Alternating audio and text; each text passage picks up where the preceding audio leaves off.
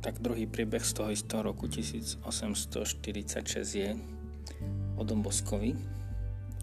A, a tento príbeh prerozprával Don Cesare Chiala a od neho vlastne to máme spísané, čo sa stalo. Don Bosko často chodil na námestia a tam vysvetľoval katechizmus alebo no, hovoril nejakú takú kázeň tak, eh, v takom rodinnom duchu. No a raz sa tak dostal na Porta Palazzo a okolo neho bolo celkom pekný počet ľudí, ktorí sa ho zišli počúvať. A keď Don Bosco začal rozprávať o tom, že je veľmi dôležité počúvať Božie slovo, tak eh, bola tam skupina takých chlapcov, takých trošku starších, ktorí nechceli nič počúvať a stále vyrušovali toto spoločenstvo. Ľudí, ktorí boli okolo Domboska. No Dombosko ich viackrát tak napomenul, aby boli tichšie, ale bolo to úplne zbytočné.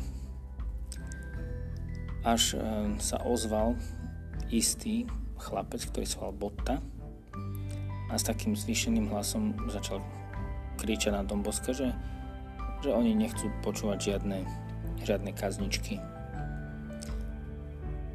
A Dombosko sa ho spýtal, že keď nechceš počúvať Božie slovo,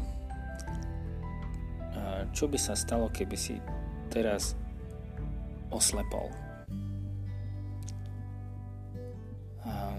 Chcel by si potom počúvať Božie slovo?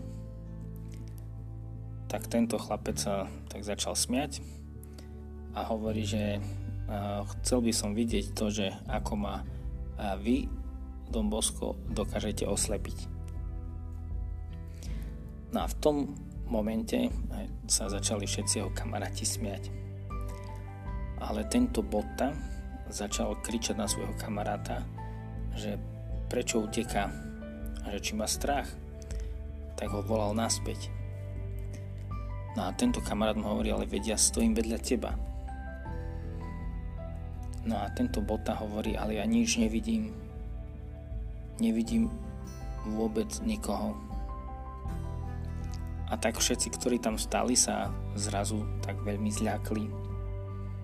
A všetci začali upenlivo prosiť Don Boska, aby vrátil zrak tomuto chlapcovi, ktorý nechcel počúvať Božie slovo aj tento sám chlapec Bota sa vrhol na kolena a prosil Dom Boska, aby sa modlil, aby mu bol vrátený zrak. Ako tak kľačal pred ním, tak veľmi plakal. Na Dom Bosko mu hovorí, že,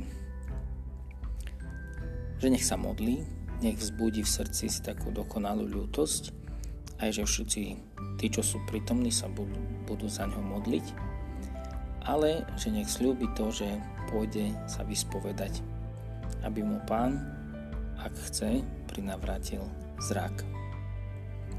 Tak tento chlapec to tak prislúbil. Chcel sa dokonca vyspovedať priamo na tom mieste, kde stál. A Don Bosko s ďalšími tam trošku postáli, pomodlili sa spoločne za tohto chlapca. No a keď e, sa začalo stmievať, tak Don Bosco vzal tohto mladíka a ho vyspovedal. A hneď na to sa mu vrátil zrak.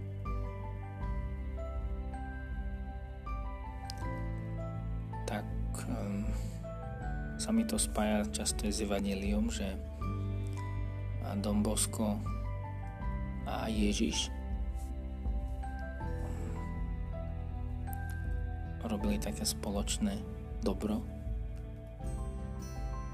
že často to, že sa zbavíme hriechu, nám očistí zrak, že my vidíme, čo je dobré.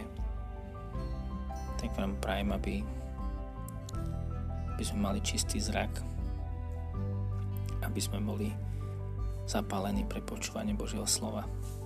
Ahojte.